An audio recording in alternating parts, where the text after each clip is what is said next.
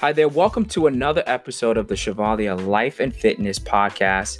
My name is Sean. Hi, I'm Nadia. And we are here with another episode for you. We are already at episode number 6, and I hope the prior episodes have been helpful for you on your drive or on your day-to-day activities listening to this podcast. So we had a topic, or Nadia had a great topic, and it was... Got time? And that was got time with a question mark, right? And we're here to ask you, do you have time? You know, teaching clients or training clients, I've run into many people who say, I don't have time for myself. So Nadia's idea was to just break down the day. And I said, wow, that's a great idea. So what I did is I got my pen and paper and I started to think about how many minutes we have throughout the entire day. And when you think of it, we have 1,440 minutes each and every day. And how do you maximize that time? How do you make time for yourself each and every day?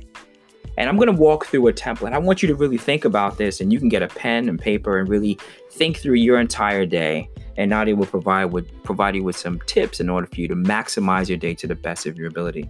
So think of it this way. 480 minutes go towards your typical workday, 9 to 5. That's 8 hours, right? About 480 of those minutes go toward your sleep time, which is 8 hours, right? Let's say on a perfect day, 8 hours of sleep. I allotted 2 hours for your commute to and from, which is 120 minutes. Family time and cooking, I allotted 1 hour, 60 minutes. Child care and homework, if you have a child, that's another 60 minutes. You bucket those together, that's 2 hours. Social media time, I have to be realistic here. So I bucketed 30 to 45 minutes each and every day. Then I had some personal non-interaction time. You know, you're on the TV, your toilet time, reading magazines, you know, just when you're by yourself. That was 60 minutes. And when you add all that up, you have about 75 to 90 minutes left in the day. Mm. Think about that. 1,440 minutes each and every day. And after all that is said and done, depending on your life, 75 to 90 minutes left. And these, of course, are approximations, right? Because everyone's day is different. Some people may have multiple children, so it may require more time. And obviously, every day is not going to be the same. So you just to know that you have that much time in a day is helpful, right? Because then you can actually map it out for yourself. And again, every day is different. Sometimes you might need to take a mental health day where you just regroup and take the whole day to yourself, right?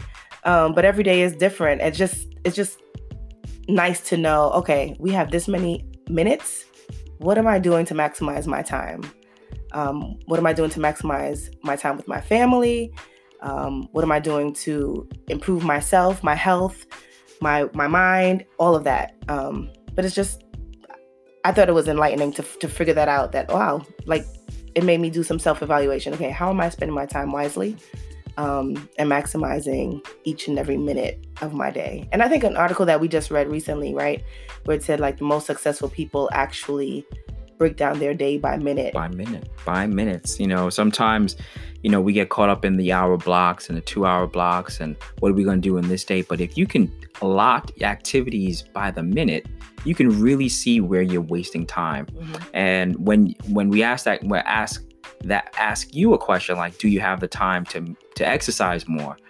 You have to now think about your entire day. Mm-hmm. How can you shift things? How can you put it in the right bucket? Now, not everybody has 8 hours of sleep.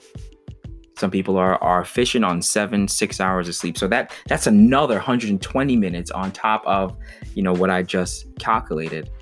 So that's even more minutes allotted. And even I also think about some of our healthcare workers, right? Some people may have 12-hour shifts, so they're not doing your typical 8 hours a day. So then they have to also, you know, you got to factor that in, whatever your profession is or whatever right. It is that you do, whether it's outside of the home, inside the home, it's just a matter of figuring out what works for you, and prioritizing your time, you know, what's important to you. And just so that way you can feel like I've accomplished something this day, and you go day by day. And then by the end of the week, you'll be able to do a self-evaluation and realize, oh, I've actually made some time. Right. Yeah. So a call to action for you. If you're out there, if you're in your car, you're listening to this, get a pen, paper, and write down what can you do in those 1,440 minutes today or tomorrow, and time block things and see where you're wasting time. Evaluate, make a change that will yield you better results in your exercise life, your family life, your spiritual life, your alone time, whatever it is for you. Maximize each and every day by the minute in order for you to be more productive. Right. And I hope that will help you just think about how you can be better each and every day. So it's a starting point. Yeah, it is a starting point. So I hope this was helpful for you, and we look forward to sharing more tips and ways for you to improve your health and fitness and your life journey. And looking forward to sharing more notes with you guys. Right. And I'm actually really interested in hearing people's feedback. So if you actually take the time to do this and itemize your day, if you happen to see me or wherever, see us, let us know if you did it and if it worked. Yeah, absolutely. So our podcast is available on all forums from Spotify, Apple iTunes, Apple Podcasts, Anchor, and just reply and give us some feedback as to if you found this helpful for you or future topics that you think will be beneficial to you. So until our next episode, thank you for listening. We appreciate the support and look forward to sharing some more information with you in the future. Take care. Talk to you soon. Bye-bye.